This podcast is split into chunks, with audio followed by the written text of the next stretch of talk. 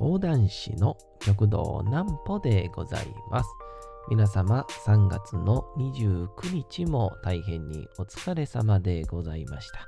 お休みの準備をされる方、もう寝るよという方、そんな方々の寝るおともに寝落ちをしていただこうという講談師、極道南歩の南歩ちゃんのおやすみラジオ。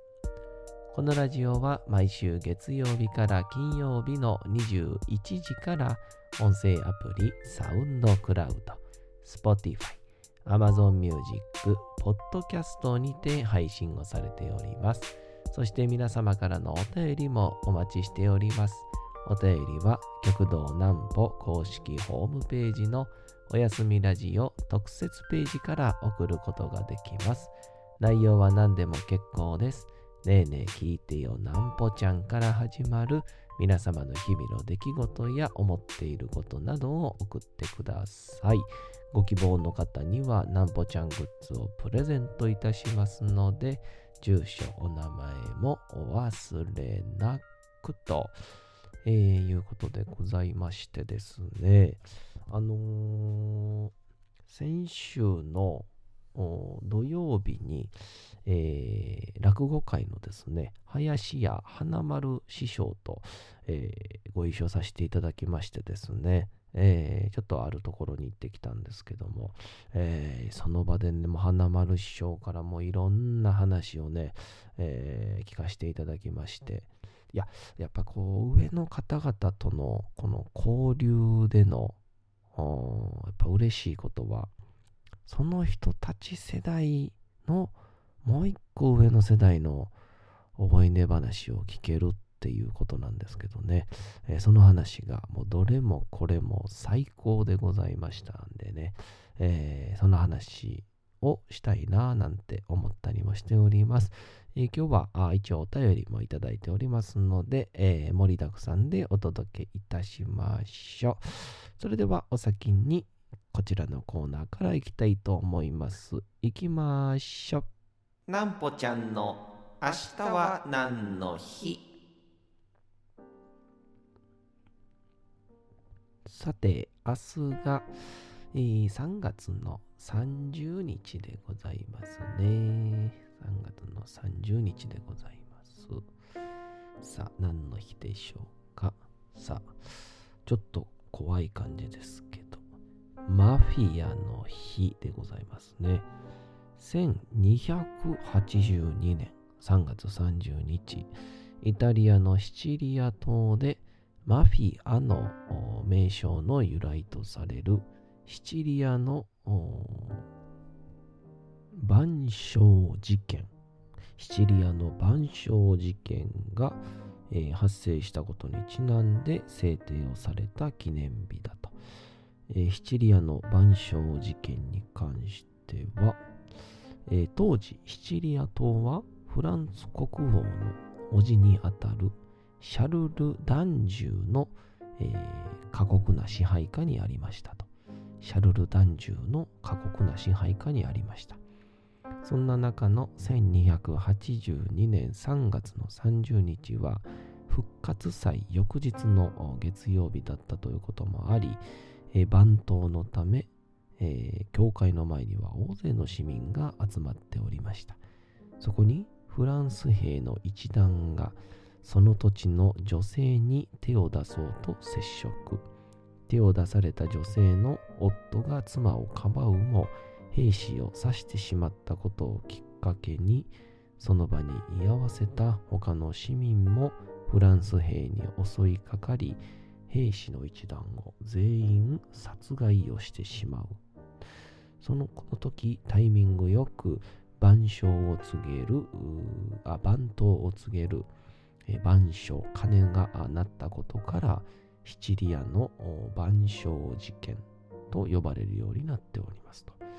さこの出来事はシチリア全島に広がると同時に圧政に耐え続けていた市民の不満が爆発。フランス人は見つかり次第殺される事態にまで発展をすることとなりました。また過酷な支配を行っていたシャルル男女一族をシチリア島から追放することに成功したんですということで、えー、そんな歴史があるんですね。さあ、これの出来事からのマフィアの語源ですね。え、諸説あるものの、これまでのこの結果から、シチリアの万象事件直後に市民の間で使われた合言葉、えー、これちょっとフランス語なんでね、えー、モルテ・アラ・フランシア・イタリア・アネーラ。すべてのフランス人に死をこれはイタリアの叫びの頭文字を取って MAFIA マフィアとなったとされていると。これ初めて。こんな知識初めて知りましたね。そっからマフィアが来てるんですね。モルテ、アラ、フランシア、イタリア、アネーラ。ちょっとかっこいいですね。まあでも本当にこうやってね、えー、特にヨーロッパなんかは、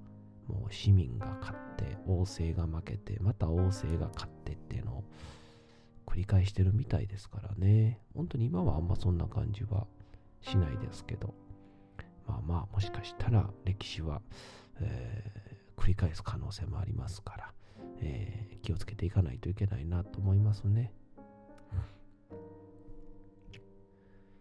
さて、えー、お便りをいただいております。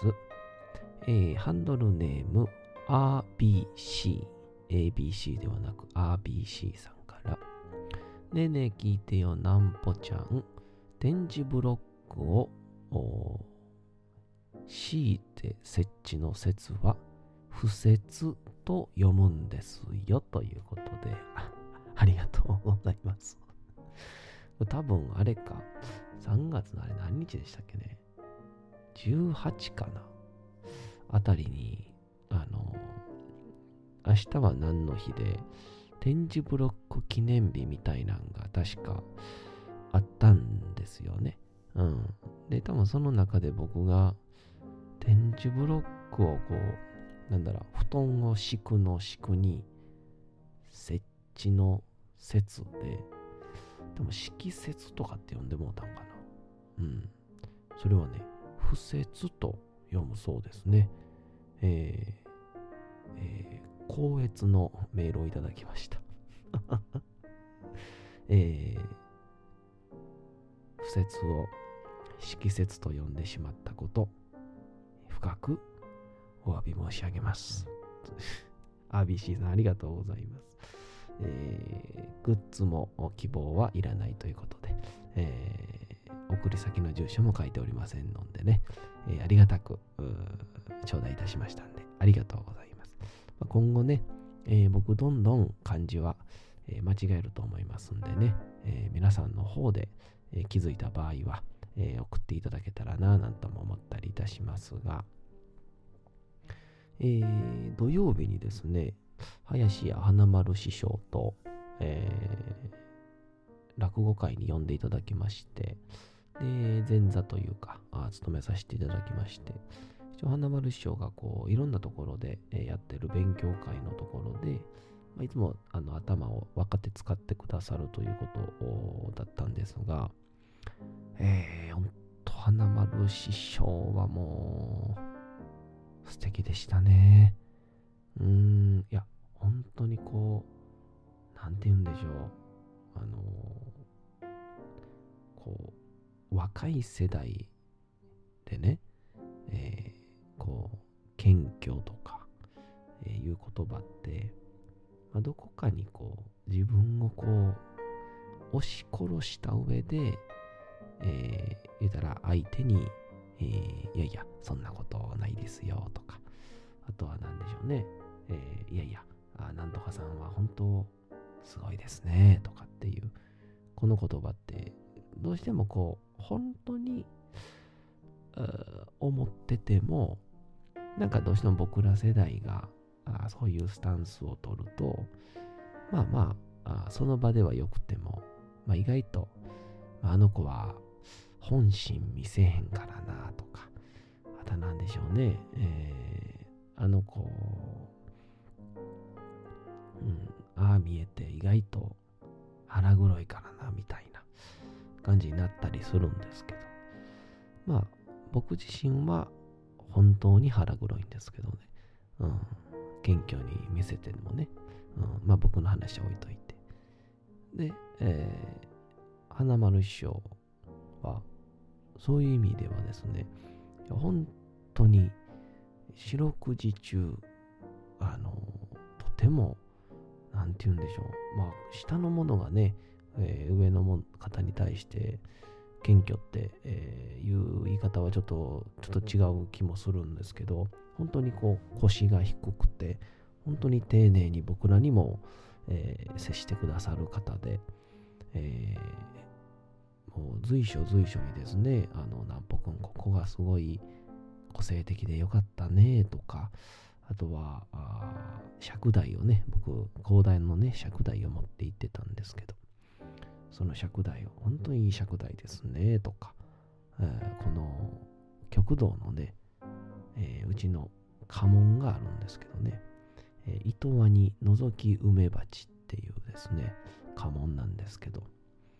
いや、あの家紋はいいねって言って、あの、いろんな家紋があるけど、やっぱりみんな、どの家紋も、まあ、うちの家紋を見よ、みたいな、そういう感じでアピールなんだけど、この極道の覗き梅鉢って覗くっていうのがまたいいよねっていうこのどこかこう厳かというか謙虚というか静かな感じがこの非常に講談師らしくていいよねっていう話とかももう随時なんかこうね、えー、楽屋にいる、え、僕を気にかけてくださって、えー、お話をしてくださって本当にありがたい限りなんですけどでもそういう方に限って欲望がないのかなというか、ちょっと思っちゃうんですよね。こう、なんて言うんでしょう。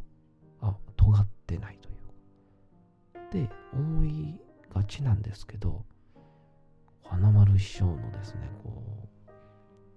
う、楽屋でのこう貪欲さというか、先日は別の師匠方が、まあ先輩方が講座に上がってらっしゃる時は、その音源に合わせてこう自分の口をと手を動かしてまあ稽古をされてるという。でちょっと違うなとかってここは改良せなあかんな自分のはとかって言いながらさすがやななんとかさんとかって言いながら楽屋でも本当に、えー、時間を無駄にせず向上される姿を見ていや本当にこう、なんというか、まあ、男性に言う言葉じゃないんですけど、お綺麗な方だなという、えー、本当にこう、そういうイメージを受ける、また勉強させていただく師匠でしたね。うん。いや、亡くなったみたいに言ってますけど、ちゃんとね、この前ご一緒させていただきまして。で、冒頭でも言ったんですけど、その師匠方といると本当嬉しいのがあのまあ嬉しいというか楽しいのが言ったらあの今ご存命の方々のねお話は、まあ、もちろん年も近い年齢もまだそんな100年も200年も経ってませんからまあ風の噂やら楽屋話やらでこうね入ってくるんですけどあのそのまた上の師匠方のね、だから本当に年で言うたら70、80から、まあ最悪は100離れてる、そういう方々のお話を、こう、直に見てた方々の体験として、えー、聞くことができるっていうのが、えー、それが僕はやっぱり師匠方とのそういう楽屋になるべくいたいなと思う一番のね、えー、理由なんですけどね。で、この前、こう帰りの、あ、行きの、えー、楽屋から、えー終わった後、アイスコーヒーを飲みながら、で帰りの電車に乗りながら、こうそこでね、こう、お話ししてくださったのが、あの、あの、古今亭新潮師匠のね、えー話やったんですけど、えー花丸師匠がまだ、あ先代の染丸師匠に、えーカバン持ちでついていってる時代に、えーこれから東京行くからと、そこでお前前座を務めなさいって務めて、で、あとは楽屋仕事をして、で、紅茶組とかして、で、一応袖で、えーちょっと勉強したいなっていうことで、袖に行こうとしたら、その時、ね、僕らの経験でもわかるんですけど、楽屋でバタバタしてたら、もう舞台上で何が行われてるか、あんまりわかんないんですよね。うん、で、特に当時なんて、まあ多分、中継のモニターもそんなにね、多分、うん質良くなかったでしょうから。でも、花丸師匠はふと、なんと心地のいい音なんだろうと、声なんだろうと、空気なんだろうと。で、あの、この声につられるように舞台袖にえ向かったらしくて、で、そこで舞台上で、えートーナスや聖壇をやられてたのが、えー古今亭新潮師匠の講座だったらしいんですね。あのー、花丸師匠がですね、あのーその時、どういう風な心地よさというか、感覚なんですかっていう話を聞いたら、師匠曰くですよ。これ師匠がね、言うてたんですけど、あの女性と、そのね、えーまあ、まぐわいと言いますか、まあ、夜にね、うん、これはもうもう動物としてね、当たり前のことなんですけど、こういう、まあ一つ女性と楽しませていただく、あの時間のピークの、その自分のピークの快楽、快感、心地よさがずっと続いているような感覚なんだと。ええとんでもない例えするなと思ったんですけどなんだと。で、えー話が終わって、で、ちょんちょん、お時間、どこドロドロドロドロドロドロドロ出てけ出てけってこうね、バレ太鼓が鳴りつつ、どんちょうがこうゆっくりとこう閉まっていくらしいんですけど、当時修行中の花丸師匠は、そのどんちょうが下がらないでくれっていう、この時を永遠に続いてくれ、もっと聞かせてくれって、心の底から思ったと。であれ以来、あの空気をもう一度感じたい、えー自分もやってみたい。そういう思いで今、落語に、えー何年も浸ってしまってるんだっていう話を、えーされてましてですね。だから、あの、やめるとかやめないとか、そんな抜きにして、あの時の快感をまた求めてやってるんだっていう話をね、えー満員電車の中でしてくださいましてね。その まあまあ、あの最高の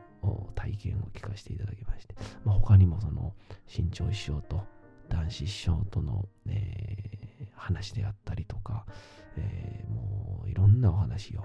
えー聞かせていただいたんですけどね、また、あそれはですね、まあ、生の講座もしくは花丸師匠から直接、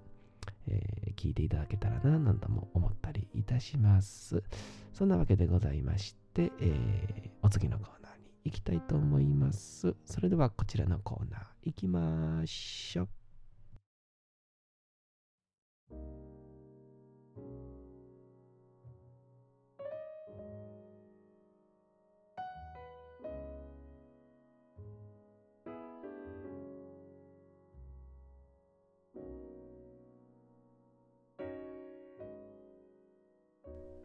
さて、時刻はうとうと朗読会の時間となりました。皆様、小さい頃眠れなかった時に、お父さん、お母さん、おじいちゃん、おばあちゃん、お世話になっている方に本を読んでもらった思いではないでしょうか。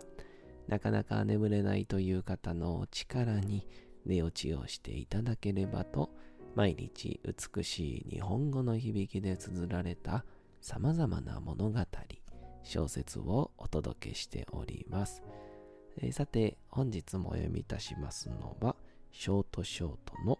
大人っぽい、子供っぽい、小枝里さんの作でございます。えーこの毎回紹介してるサイトがですね、えー誰でも投稿できるというフリーサイトなんですけどもね、えーどれも非常に、面白い内容になってますんで、えーもしよろしければ皆さんも見てはいかがでしょうか。それでは本日もお楽しみください。